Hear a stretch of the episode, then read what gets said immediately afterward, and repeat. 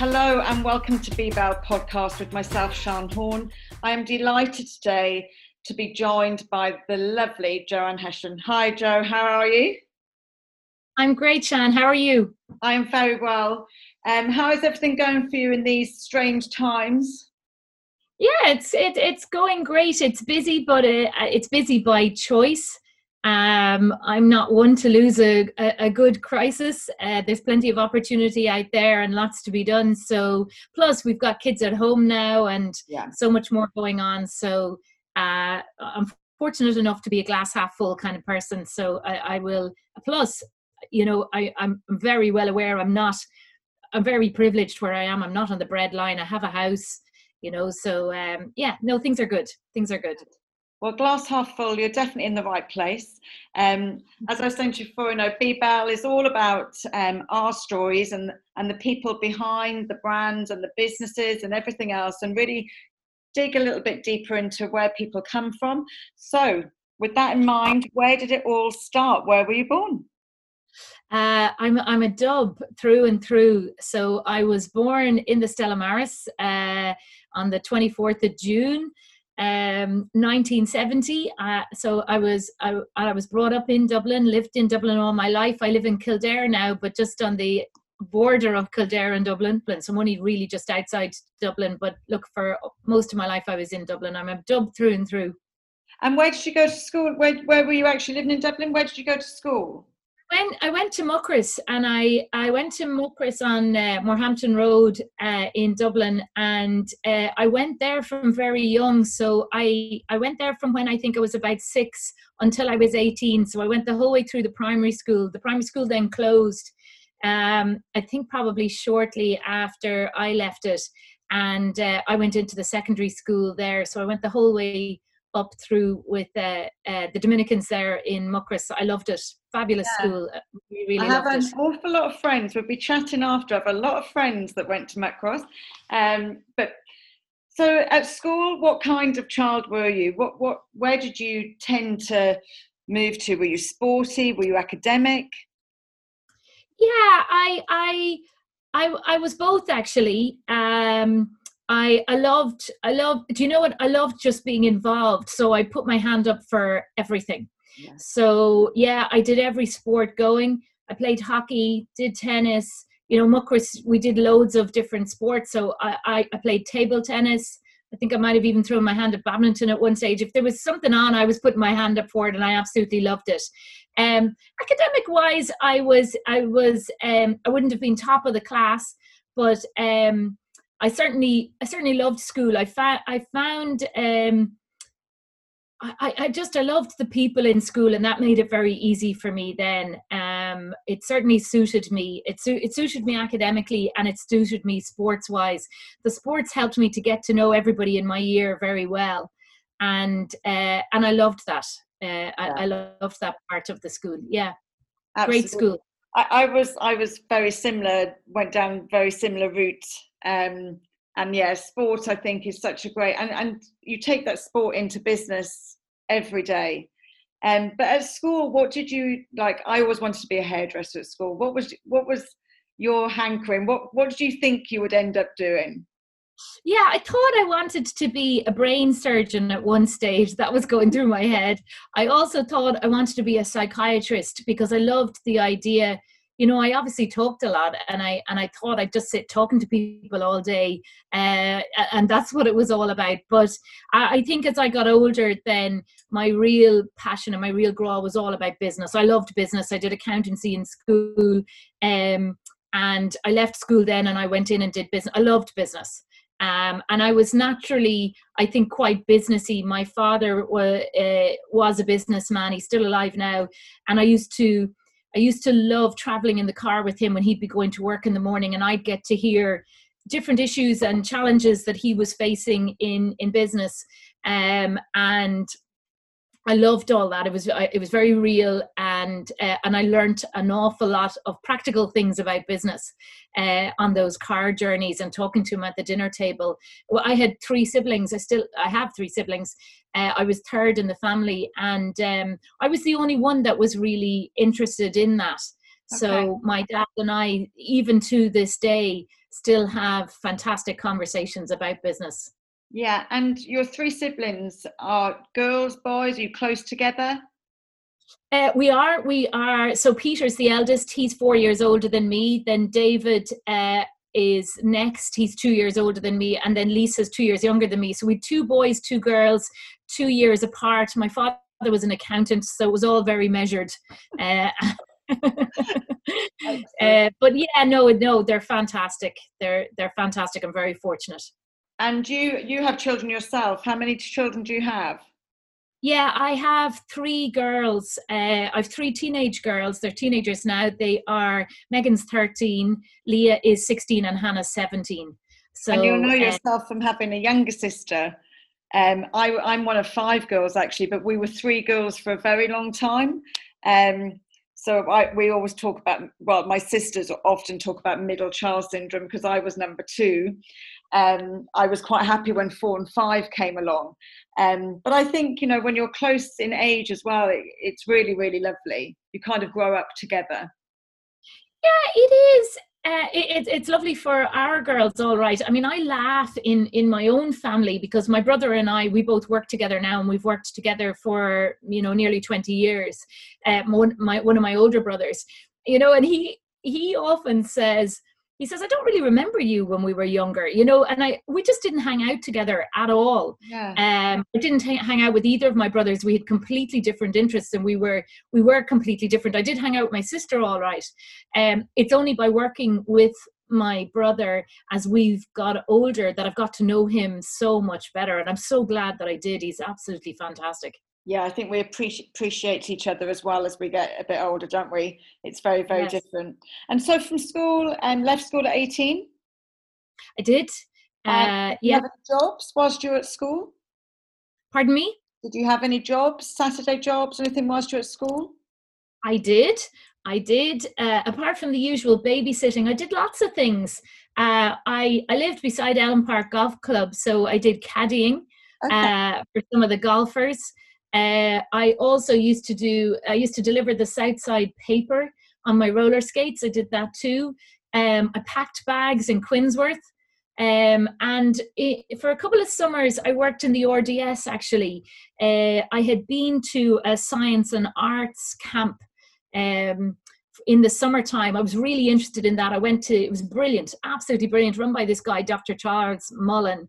And um, we I went to I, I saw a, an operation live in Vincent's while I was there, and it was all about um, sparking interest in in teenagers for different careers. It was all about science and the arts. Yeah. So um, the year the year after I did it. Um, Charles asked me to go back and work as one of the camp leaders, so I I did that, and I I did that for two years, and I loved that.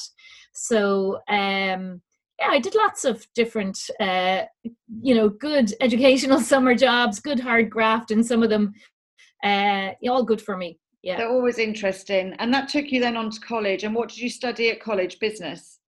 Yes, I did. I went and did a BCom in UCD, um, and I specialised in finance in that.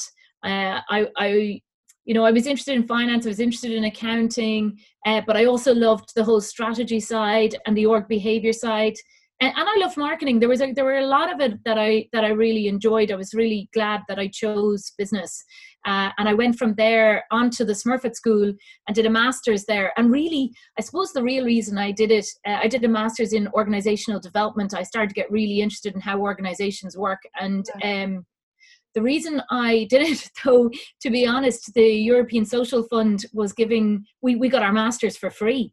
So it was a no brainer. You know, you did an extra year and you got a master's. So we, we all did it. Um, and uh, and I was really glad that I did. I, I did some fantastic subjects there.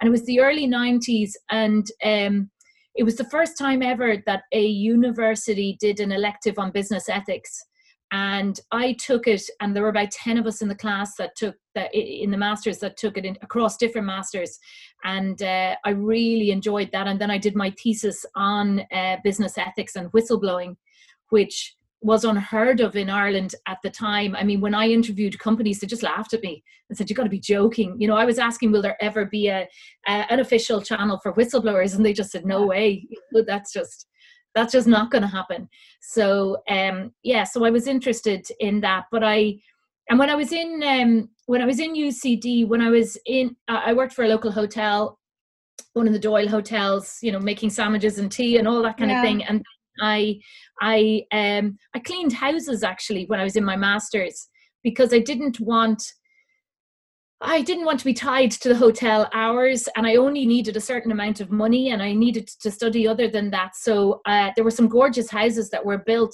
around the Smurfit School at the time and there were loads of yuppies living in them. So I looked in the windows and found the houses that had no dogs or kids and put leaflets into those. Borrowed my mum's car and her Hoover and two friends and hired them and we cleaned houses and we only needed a couple of houses and that gave us our 20 or 30 pounds a week or whatever it was that we needed eat. So um, we'd great fun with that. We used to go into the houses and turn the music up loud. They were all out working and uh, we'd clean it and then off we'd go. And we did it in our own time. It was great. That worked really well. Um, but I left. Uh, I left the Smurfit school and I went into. There were no jobs in Ireland. None. Yes. You know, it was the early '90s. There were no jobs, and I decided to. Uh, I applied to the big four accounting firms to get interview practice actually. I had never done any interviews proper interviews. So um, i applied to them and got offered a job with ernst & young ey now and um, and, and just couldn't turn that down. So at the princely sum of six thousand pounds a year um, I, I, I took a job as a as a young auditor within Ernst Young, and uh, started there in the early 90s and um, you know to a certain extent I, I, enjoyed it but i knew that a career in accountancy was not for me. And in and in you know it, i just knew it wasn't. I'd done four years of college. I was starting because i hadn't done accountancy in my masters i was starting at the bottom of the rung of the ladder of doing the accountancy exams again. And i kind of kept on i, I remember it well where um, I kept on thinking, do I want to be a chartered accountant or do I want to be in business? You know, yes. and I knew I didn't necessarily need to be a chartered accountant. And because my dad was a chartered accountant and he had gone out of accountancy and gone up into business, and uh, so I knew I didn't have to do that. And uh, and a couple of things happened around that time that really made it me made me think, do you, you know what you you only live once, and it's important to. Uh, I, I didn't have to stay there.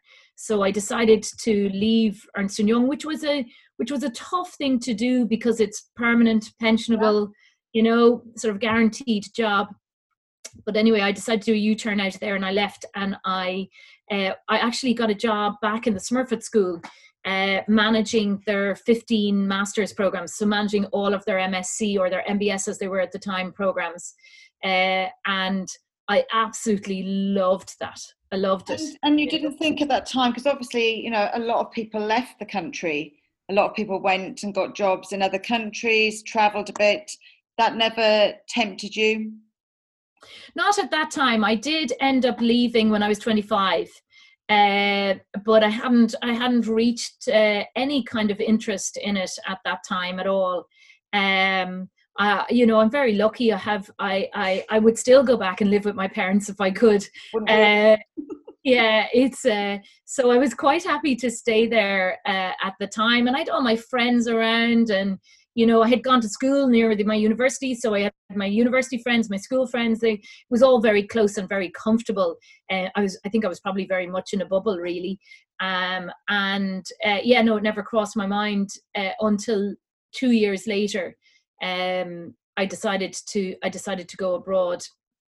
Um, and the reason I did that was because I was enjoying. I loved working in the Smurfit School. I loved it, um, and um, it was fantastic. And I and I got the opportunity to do some lecturing as well as managing the master's program. So it was really fantastic opportunity. And the people there were just just yes. amazing. I met the I met the best, really um, some some you know like some of the the deans and the and the academics that that had taught me that I that I then got to know a bit better uh, as as colleagues. And uh, they were they were fantastic uh, human beings. They really were. I really enjoyed my time there.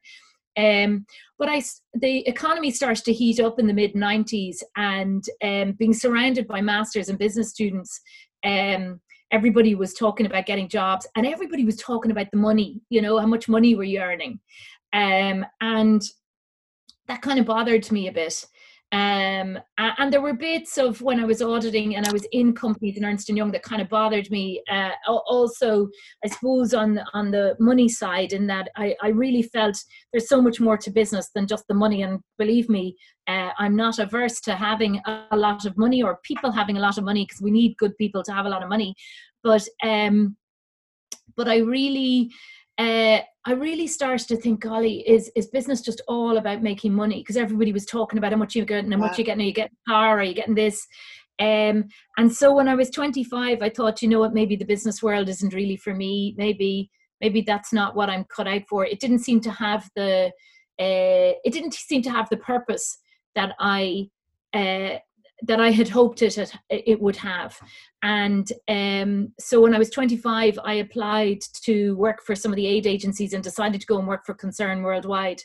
And I headed over, I was sent to the Rwandan refugee camps after the Rwandan Civil War. Okay. So I arrived there in 95, late 95, and I was there till uh, just the beginning of 97, late 96. And um, um, that was a that was a catapult for me out of my nice comfortable bubble. Smurfit, you know, Clonskeagh in Dublin to Rwanda, I'd say that was a bit like backdraft. Yeah, it was. Do you know what? I'm very, I'm very fortunate in that I'm a bit like made of Teflon in that I don't, you know, I can hear other people's anxieties and worries and and i can i can empathize with them but i don't carry them. Okay. um and uh, and i would consider myself to be extremely fortunate in that way but also um i have a very calm gene. Uh, and so when i hit crisis situations i the calm gene tends to go on um, and I I only realized this when I when I headed over to Africa. And in fact, when I was I arrived in Nairobi first and, and concerned get your papers right in Kenya, and then they send you into I was being sent into Tanzania to the Tanzanian border of Rwanda, and the refugees were walking across the border, and we were putting them in refugee camps in Tanzania. And uh, so I had my papers, was heading into um, was heading in over to the Rwandan border, and we had to. The plane stopped in a place called Arusha in Tanzania. And when I went in for my papers to be checked, they told me I didn't have the right papers and they wouldn't let me go on any further. Now, I was a 25 year old that had never got a bus to the west of Dublin, let alone, you know, or the north of Dublin, let alone, yeah. I mean? I was now in the middle of having a clue where I am. And, um, and I, I just kind of, I remember going, well, do you know what? I am where I am. And I, um, I'm I there was a it, it's a bit of a funny setup because it's not the same as any other airport. It was kind of a you know a, a red dirt airstrip uh, in in Arusha as it was at the moment. But there was a UN office, uh, a, a, UN post office, and I went in there and I said, look, I'm trying to get over to the refugee camps, um, and they said to me, well, uh, we send a postal plane every two days. There's one going tomorrow at 7 a.m. If you're the right weight, we'll take you. And it was, and it was you know, a little propeller plane. Yeah. So I had no local currency. I'd know nothing. And, um, and I remember, you know, sort of going back into this kind of uh, prefabby place uh, and, um, and somebody that I had met in Ireland in the concern office had given me a, a, number. Now there were no mobiles or anything like this at this stage, but they'd given me a number of the office uh, in in in uh, Tanzania where I was going, and so I'm not sure how exactly I did, but I managed to badger my way to make a phone call. Uh, got in touch with them, and they said it's okay. Brian from Wicklow is heading back through that airport. He'll be there in four hours.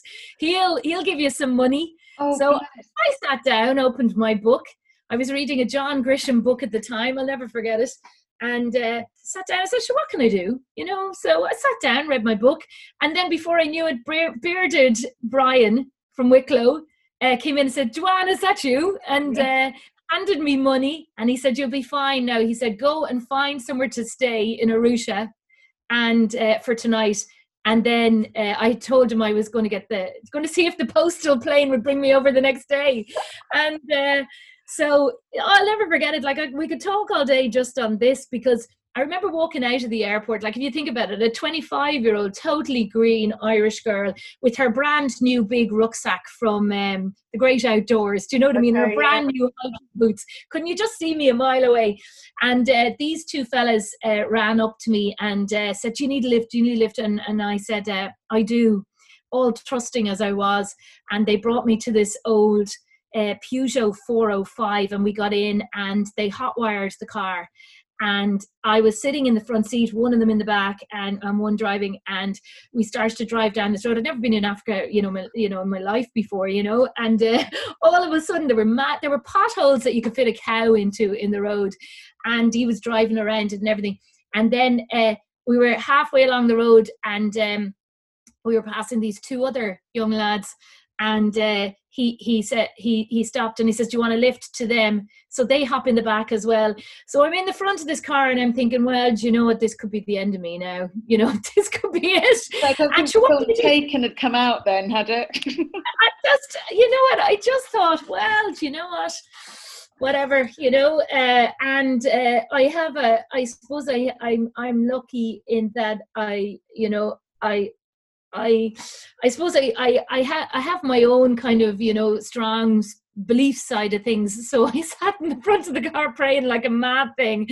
And um, anyway, in fairness to them, they brought me to this B and B place, and uh, the next morning um, came and uh, picked me up again at seven a.m. and or before seven a.m. and brought me back. And and even at that, I wrote to my mother that night in the hotel just to say, wow, thank you so much for giving me this calm gene. You know, I could yeah. never have done this otherwise. Um, but they brought me back and I was weighed and uh, I was put in the front seat beside the pilot with the uh, with the windscreen wipers going back and forth. And I actually had the most amazing flight. Like I, if I had if I had been on a commercial flight, we'd have flown so high that yeah. I would have missed. I flew low over you know, parts of Africa. It was like Out of Africa, you know, that movie. It was yeah. just amazing. And I couldn't help but think, this is so beautiful. I'd never have got this. Um, and so I landed in, um, I landed in Tanzania and, uh, and uh, somebody came and, and picked me up. I mean, there was no, there, there wasn't even a prefab where we landed because it was, you know, yes. near refugee camps. So it was all makey uppy, you know. Uh, but anyway, so that that's where I headed off to there. That's a long story, long way of telling you me wow. getting to Africa. But yeah, so uh, that was that was a that that was a fantastic experience. You know, it was very. Uh, in some ways, it was it was very it was very hard. There's no doubt about it. There there but I think the biggest learning that I took from it was no matter how bad things get in Ireland, uh, you know, it's never it's never that bad. Like the things you see, the stories you hear, you know, just like we were we were we had people crossing the border, you know, young young teenage boys, teenage girls, and the whole family had been macheted. You know, like just gone, and like you just you you, you can't you, you can't take it. imagine.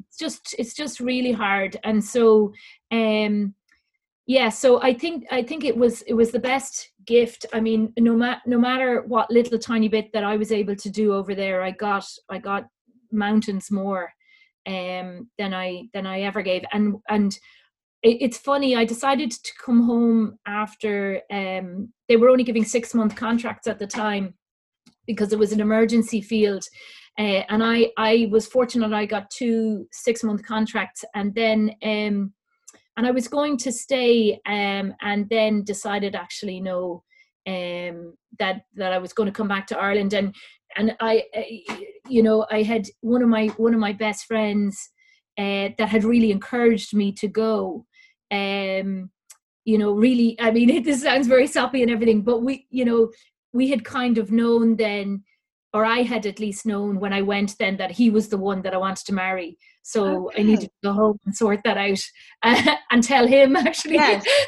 that that's what the agenda was. So uh, yeah, so I came home and um, I came home then and uh, I worked for a training company for a little bit of time and um, and uh, maybe just over a year, I think, uh, and then ended up setting up my own business when I was 27. And so, when you came back, though, back to the man, important. So, you, how did you meet originally before you left? Well, we we were we were both in college. He was doing engineering, uh, and I was doing commerce. But actually, I was going out with one of his best friends. So um, I was I went out with one of his. I, I, I was going out with somebody for a long time, and and and Jules, who I ended up marrying, was one of his best friends. So um, Jules and I used to, whenever we go away on weekends and everything, we were just really good friends. We yes. we got extremely well, and we had fantastic conversations and always very challenging conversations. I loved it. Um, and when myself and this other fella broke up, um, Jules and I continued to be friends, and we were yeah. friends. And I thought we always would be friends. And my mother was she wouldn't she wouldn't uh, intervene often, but I remember her saying to me, she said, you know what, I think what you're looking for is right there in front of you. And I'd go, I have got to be joking, you know, no, no, no, we're just friends. But it really, it took, and it was, it was, it was he that really, um, it was, it, I had I had talked about going to Africa or, or sort of giving it all up. I loved that idea of giving it all up and seeing if I could survive. You know, like could I survive somewhere else? Nothing. I loved that idea. And uh, I remember sitting in Bewley's in Grafton Street opposite him one day, and he said, "Well, why don't you do it? You talk about it enough. Why don't you do it?" And I and I thought to myself, "Well, I'd be darned if you're going to say that to me again." do you know what I mean? Yeah. And uh, so that was that was the challenge so i then i said okay i'm going to go and i'm going to do it and i did but um i really missed him a lot and i knew of all the people that i wanted to um that I wanted to talk to about things, he would have been the one I would want to talk to about. Things. And so when you came back, hopefully, and obviously he felt the same. Well, it was kind of a bit unusual because he had felt he had he had thought we should have been a couple a long time before that, and I had been saying no to him. So he had kind of moved on when I came back and got a bit of a shock really when I said, uh, "Look, do you know what? I've changed my mind." And um, he he I, I really did give him a bit of a shock. And the funny thing about it is is that when he, i came back halfway during my visit um during my stint in africa i came back for my brother's wedding for two weeks. And it was then that i decided to tell jules that uh, i'd changed my mind. And i remember he, he the poor fella i mean he was going out with someone else as well at the time too uh, and he sort of looked at me and said what you're telling me now? you know? And um the next morning i remember him ringing me uh from work and um, I remember my mother was standing in my bedroom and I was on the phone to him and I said, look, look, you've just got to make a decision. Either you're in or you're out. Okay. But if you're out, I'm moving on, you know? And he said, no, no, no, I'm in, I'm in. And my mother was looking at me going, oh my God, where did what's, what's happened to her? But you see, I was used to, I had just spent nine months dealing with yeah. uh, African police and people with guns and you know what I mean? There was no messing around. You didn't have time for anything. So you, you, you sort of got things moving pretty quickly. So I, I just said, well, I'm not spending ages at this either. You're in or you're in or out. So anyway, he said he was in. So we started going out then and we got married about uh, 18 months later. So you were 29? No, uh, no, I was, I was 28 when I got married. Yeah. And where did you get married? We got married in the beautiful Tulfarris House Hotel in Blessington, Beautiful. which is absolutely gorgeous. And it is, I've seen it's done up now since uh, since we got married there, but it's beside the Blake. It's just gorgeous and down from Russborough House there. And um, in fact, it, it, it is the one place I'm going to go, the first place I'm going to go when everything opens up again after COVID. I am definitely going down there and we're going to spend the day there and hopefully we'll stay over there and everything else and uh, with my parents and our kids too we've already been talking about it yeah no so, it is beautiful um, i have friends there and it's it's stunning so at the same around the same time then you started up your own business yeah this isn't the kind of podcast i thought i was going to be doing i'm just after telling my whole love story there yeah, but i'm really nosy and I like to know it all. and I love a wedding. I love a wedding. So um, there you go. There you go. So uh, started, no, and what was your own business? Your first business? So my first business was the Entrepreneurs Academy. So it's the same business that is now up and running 21 years later. So it wasn't called that at the beginning. Uh, it's changed names a number of times, but it is it's the exact same business. So I set up a training and education company, and when I was in um, the refugee camps, I was very fortunate that I after a couple of months being in, I was the, the only person that spoke French, even though it was school French. But I was pretty good at French, and um, so the Rwandan, the Rwandese spoke French, uh, and so I was put in charge of the education project. So we'd five refugee camps. We had 200 teachers, um, and we had 20 schools and so i was put over all those schools and i was the intermediary between the un and the schools and that's the way that worked. And uh, it was fascinating you know like you'd you'd look to your left and you'd look in the camp and just just very dire situations in in many many ways many many many ways. Um, and then you'd look at the schools and they were only makeshift schools but you know the kids the eyes in the kids you know and just the hope and just the fact that they were learning. And it was fantastic. It was totally where i fell in love with education. And i i fell in love with i didn't know it at the time but i know it now. I fell in love with how fortunate i had been in getting free education and getting you know free college free master everything. Like honestly um, I really felt very, very, very privileged and um, very, very lucky um, and I um, so I um I, I knew when I came home that I wanted to set up a business. Uh, I knew I needed a bit of experience. Uh, I didn't know anything about small businesses, so I, I went to work for a small business. And I did tell them at the beginning that I was there to learn about running a business. I don't think they really believed me, but I was only 20 yeah. something. You know? uh, but I was pretty, uh, I, I suppose, assertive and I left 18 months later and set up my own um, and um, that was uh, yeah, that was great. So I set up a training business. So when was that, Joanne? Uh, 1988. 98.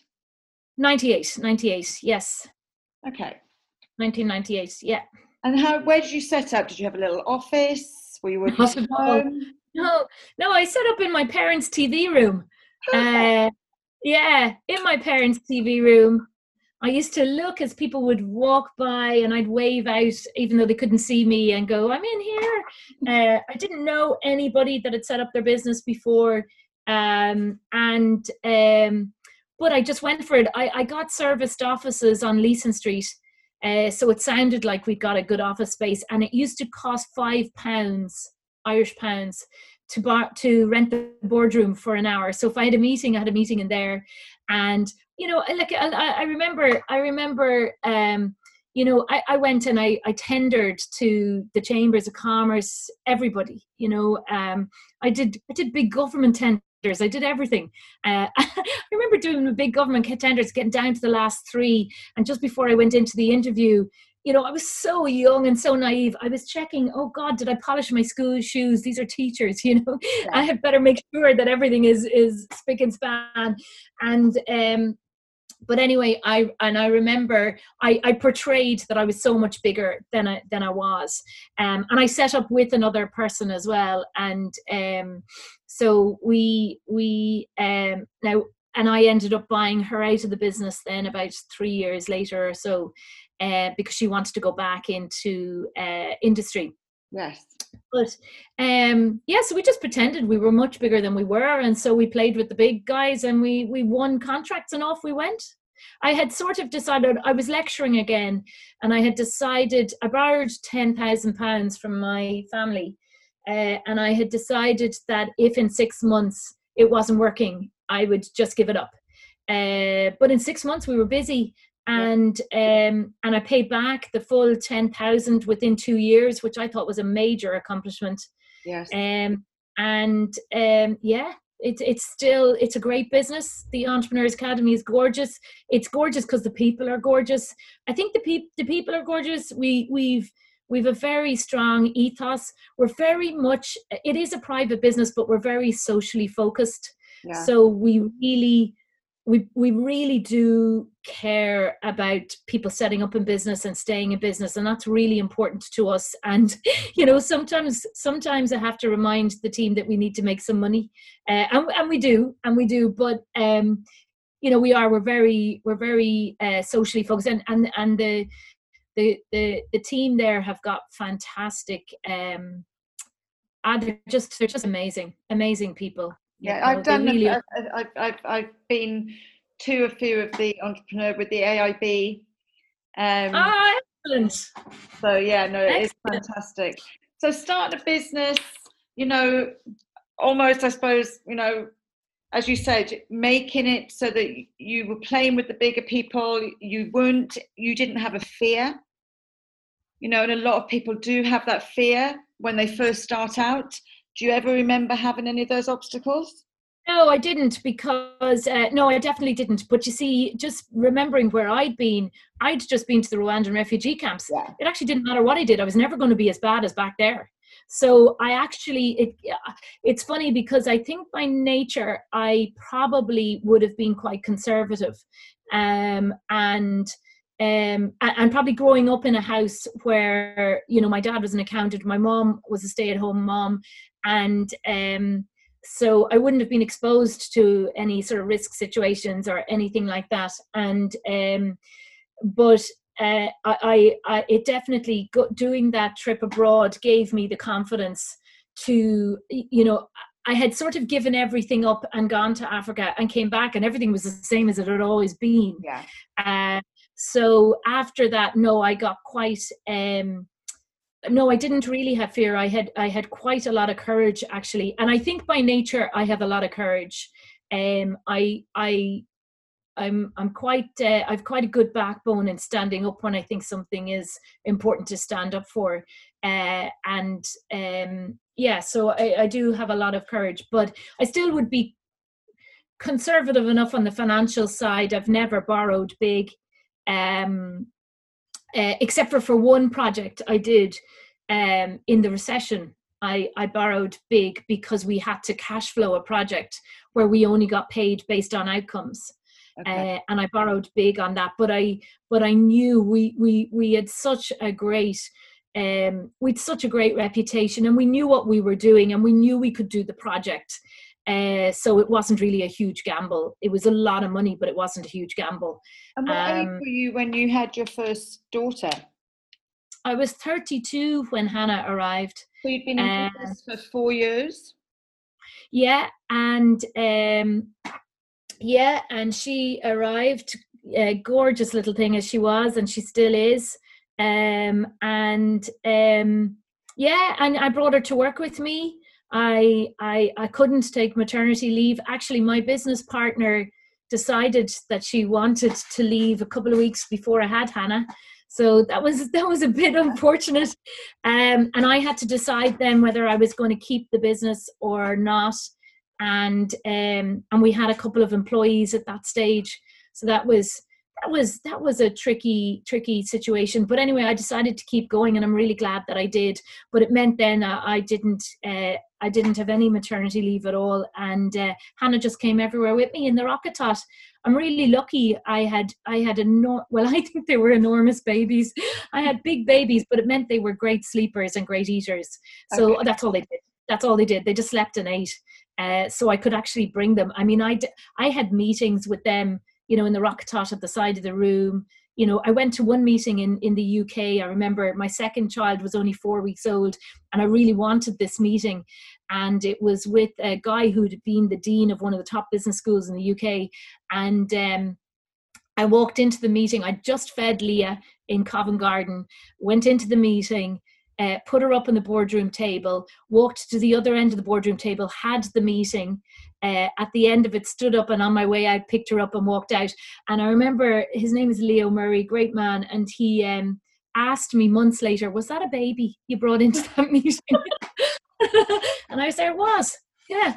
But oh, uh, yeah, so I just, I just felt I, I'm a, I'm a real possibility thinker. You know, it's just so, just make it happen. But during those early days, you know, not taking maternity leave, you know, obviously, you know, you're young, you're in your 30s, two kids, or, you know, third one on the way. how did you keep that balance or, or did you not have a balance? Do you feel like you just drove and just worked and oh i totally just drove and worked. There's no balance at all there. I was totally uh I, you know yeah no it was just driving and working. I i think at one stage at one stage years later because i had megan hannah was only four when megan arrived and so i had four three and born.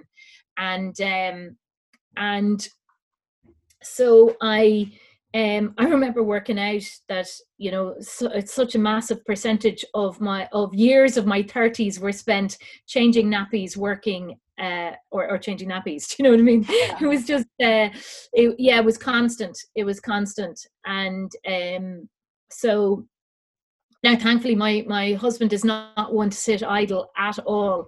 In fact he hardly ever ever sits down. He's always doing things. So he was a very active dad yes. you know and and and and would you know there's there's no there's no domestic chore in the house that he doesn't take on. In fact he takes it on much more than i do. Um, so uh, that that made things a lot easier for me certainly. Um, and um, yeah no my 30s were were were very hard work very and very come a time in your 40s when you went okay we need to work this out a little bit better yeah, uh, it came. I think it came probably at my late thirties. Um, I mean, we hit recession, and I was quite lucky. I, I had had can't remember how many team in the team, maybe ten, and I had premises and everything else. And just as I looked at our business model, it wasn't really working. It was too heavy. You know, I had, I think I had uh, sixty grand worth of you know salaries going out a month. You know, something like huge, and I was kind of just I was working to pay salaries, yeah. and um, it was very very hard work. Um, and so a year before the recession hit, I decided to change the model completely. And I, I had had we're a training business, and I had had full time trainers but um, I decided to move and let uh, all the full time trainers go. And I just kept one administrative staff part time and myself. So we were the only two sort of fixed overheads in the business. And I let everybody else go and I contracted in then trainers. And a lot of our trainers became, they then became professional trainers and they became contract trainers. Um, and uh, and others went and got jobs and it was fantastic because I had said to them that um, look i'll pay you for for so much time but if you get a job sooner and you want and you want to leave sooner that's absolutely fine. And i think the longest it took someone to get a job was 12 days. Like it was it was great. It was really great. Uh, and what's also great is that i'm still in touch with with them and and and most of them. And it's um and if not all of them i i you know maybe touch them on birthdays and things like that every year which is lovely. But um but so they all they all did they all did fine and some went traveling and did different things um, and and then uh, and then we hit the recession and you see when we hit the recession then my business was very lean yeah. so um, i was very very very lucky yeah. um, we we we we actually i did i did very well in the recession because we scooped up a whole load of business that where we we had never you know we'd never really creamed it and we never believe in creaming it at all in terms of pricing. We just don't. We're fair. Um in in in fact we probably way over deliver in a lot of cases. Um but so when so when it happened when the recession happened and training prices started to fall we weren't the highest anyway. So we won a whole load we won a huge volume of business. I had this beautiful variable cost model uh, where I could just contract in trainers, um, and and so we did very well in that time. was very lucky, very very lucky. Yeah, um, absolutely. And it so was great. The, the academy just went from strength to strength, and then this idea of lift came about. Um, which I feel like Lift's been around forever, but actually it's only it's not even three years old yet. No, it's only two years old and a week. So it's it was only two last Saturday. So it's uh yeah no it's it's very young and um I suppose I've been I've been I've been CEO of the academy for a long time and I I don't think I was really adding uh, huge value there and I needed to sort of step out of there for myself I think and for the academy Um, and um, our financial controller is this amazing, amazing businesswoman called Suzanne Carroll. Um, and she was the absolute natural to go into the CEO position.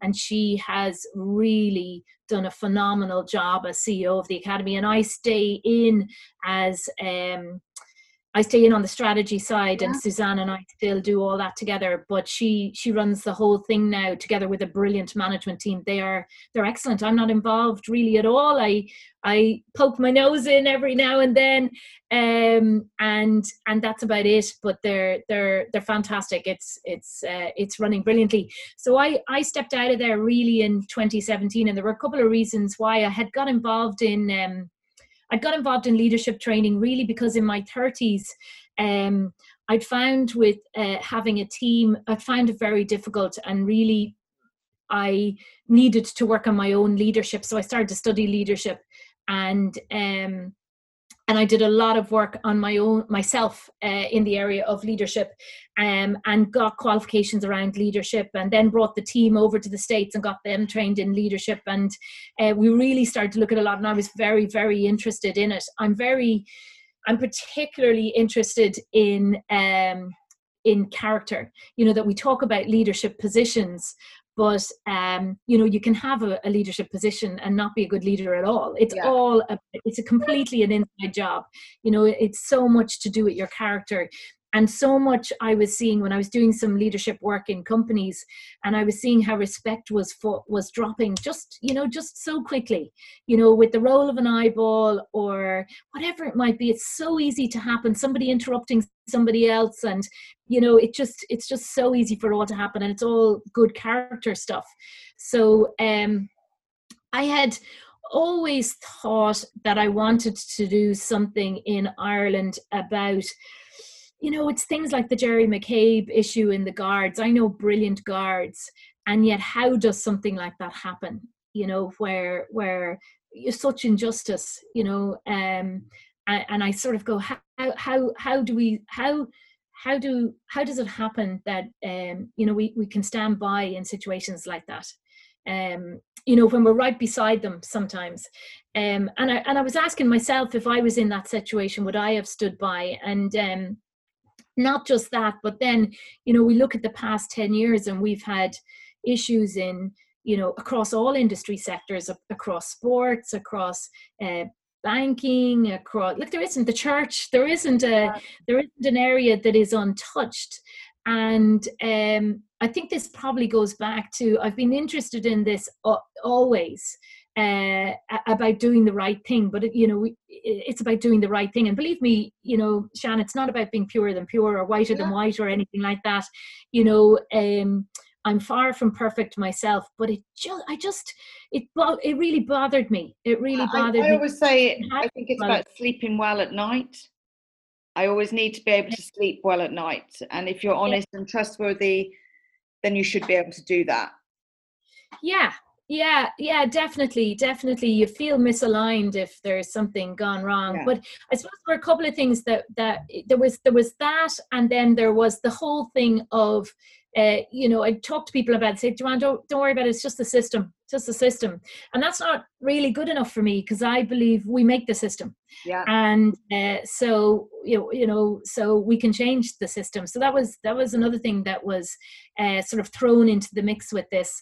Um, and then, um, so um, I decided, uh, I think probably in 2016 that I was I was going to do something about leadership um, in Ireland, and and especially because I think I'd had that ex- that sort of Rwandan Tanzanian experience where I I felt that Ireland were so lucky here, um, you know, that we are good we are good and I love I love the people here and I do think we are a really really good country and we're such a generous country but I do think there's room for me to get better um, and I think there's probably room for us to get better yeah. um, and so that that was another reason uh, behind lift so in 2016 I started to talk to people uh, openly about it um, and then uh, through a whole series of different events, decided in March 2017 that I was definitely going to do something.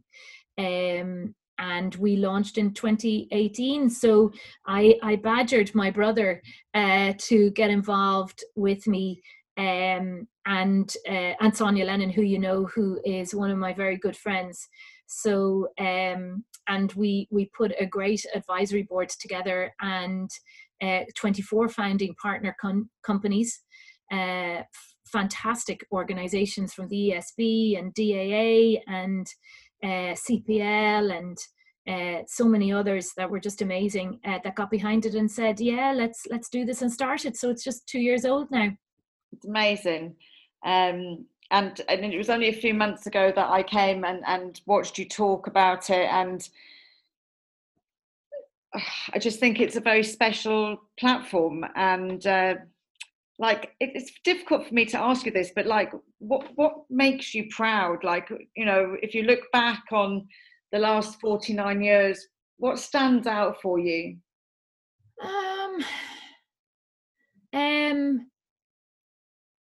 I suppose I suppose if you ask me on different days, I might come up with different things because there's there there um there are a whole not not necessarily that I feel proud about, but there are a whole load of um, hurdles we've overcome and successes that we've we've achieved.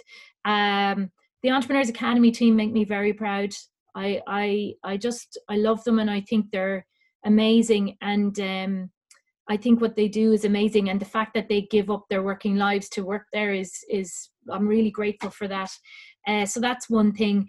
One thing that sort of is coming to my mind just as you've asked me there is um, we're doing lift in the schools and yeah. um, and I have seen with my own teenagers um, right in front of my eyes how it has positively impacted them you know by giving them the words to use to express how they're feeling about something. Um, and also like they're they're they're in lift they're covering areas like what is respect really or what is empathy and the difference between em- empathy and sympathy and uh, accountability and holding myself accountable but also being able to hold other people accountable in a respectful and a kind way which we're not very good at uh, in in Ireland. Um, and uh, you know so it's looking at all these gorgeous sort of personal leadership character issues. And i feel if i suppose i do feel proud that my my first two teenagers have been through the lift program and do it in school and and and continue to do it now. And i've seen a marked uh, i suppose maturity um, in their thinking out of that that i definitely did not have at their age. Yes. Um, and that that makes me feel it makes me feel very glad that I've done it um, for sure. Um, but also there are all kinds of things, you know, there are people that ring and, and tell me their experience and, and what they might have had the courage to do because they've been involved in lift and they feel someone is being disrespected and they have the courage to go and do something about it and you know all kinds of things. All the way down to i know that through lift anybody that's doing lift is putting away their mobile phone more often and listening to yeah. the people around them. And you know these are all things that are are simple but just not easy. Behavior change is very hard and lift really helps with behavior change so it's a it's a gorgeous process for that but there are so many things uh shan there really are there are so many things i'm I have the Carlsberg job. Uh, I know I do. I laugh with the advisory board all the time, uh, telling them that I do. Um, I'm, I'm very I'm very privileged to do what I do, and um, yeah, no, it's great. It's great, and this is only the beginning. You know, part of me sort of goes, "Wow, we've two years done. Okay, so that's twenty percent of our total because I'm only doing this for ten years. Okay, um, I've said that I'll give up ten years, you know, and I and I and I do this for ten years, um, but um, so we've now got two done. I'm going, oh my goodness, that's a lot. That's 20%. We've only hit 1% of our target. So, but year years one and two were always about building strong roots. Yeah. Um, making sure that we we we build credibility. And yesterday we had a report come out of our activity and impact of the first two years, and it's it's very strong. Um, so we've got 14 over 1,400 uh, facilitators nationwide now, um, that all can facilitate lift we've got over 6000 people that have been engaged in lift Um, you know, we have 51 corporate partners.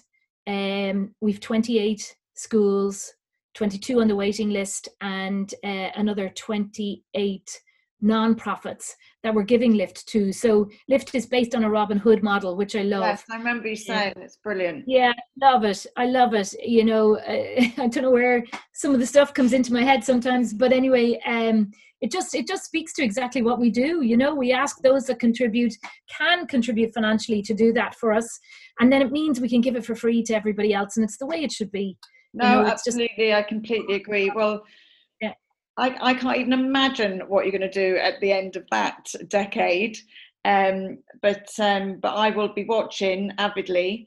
Um, we always like to finish off, Jan, with a couple of questions that people have left and um, sure. that have been on the previous, and they're just little questions. And I will. It's always strange when I do this bit because I always find it strange that I'm opening these because normally you'd be doing it yourself. Um, the first question, very simply, Oh, well, this is a good one for you because I, I don't know what it would be. What is your greatest fear in life? Oh, um, oh, I think it's probably that. Um, I'm not sure it's uh, if it's a fear because I don't. It's not a limiting belief, if you know what I mean. Um, but I, I'd hate the idea that I'd get to the end and I wouldn't have achieved my potential. Uh, yeah, that that. So I I I really work hard to I really work hard to to try and reach my potential and push myself as much as I can to reach my potential, as well as to help anyone I can around me to do the same. So uh, yeah, so if if you can go that that I don't know if it's a fear, but um, you know, I don't feel frightened of it, but uh, that's the nearest I can come. There isn't anything else, I don't think. And then we have what is your favorite place pre and post COVID? I think you may have touched on this. Yeah, uh, uh, yeah. Tulfarris is where we're going to afterwards. Uh, do you know what? Um, I am mad about the west of Ireland. Uh, I have a good friend, Brigitte Kern, who owns the Burren Smokehouse in Lisdoonvarna, and uh, I plan on going there uh, very very soon for uh, a couple of days with the family. I love it over there, um, and I love every time I I, I go over there.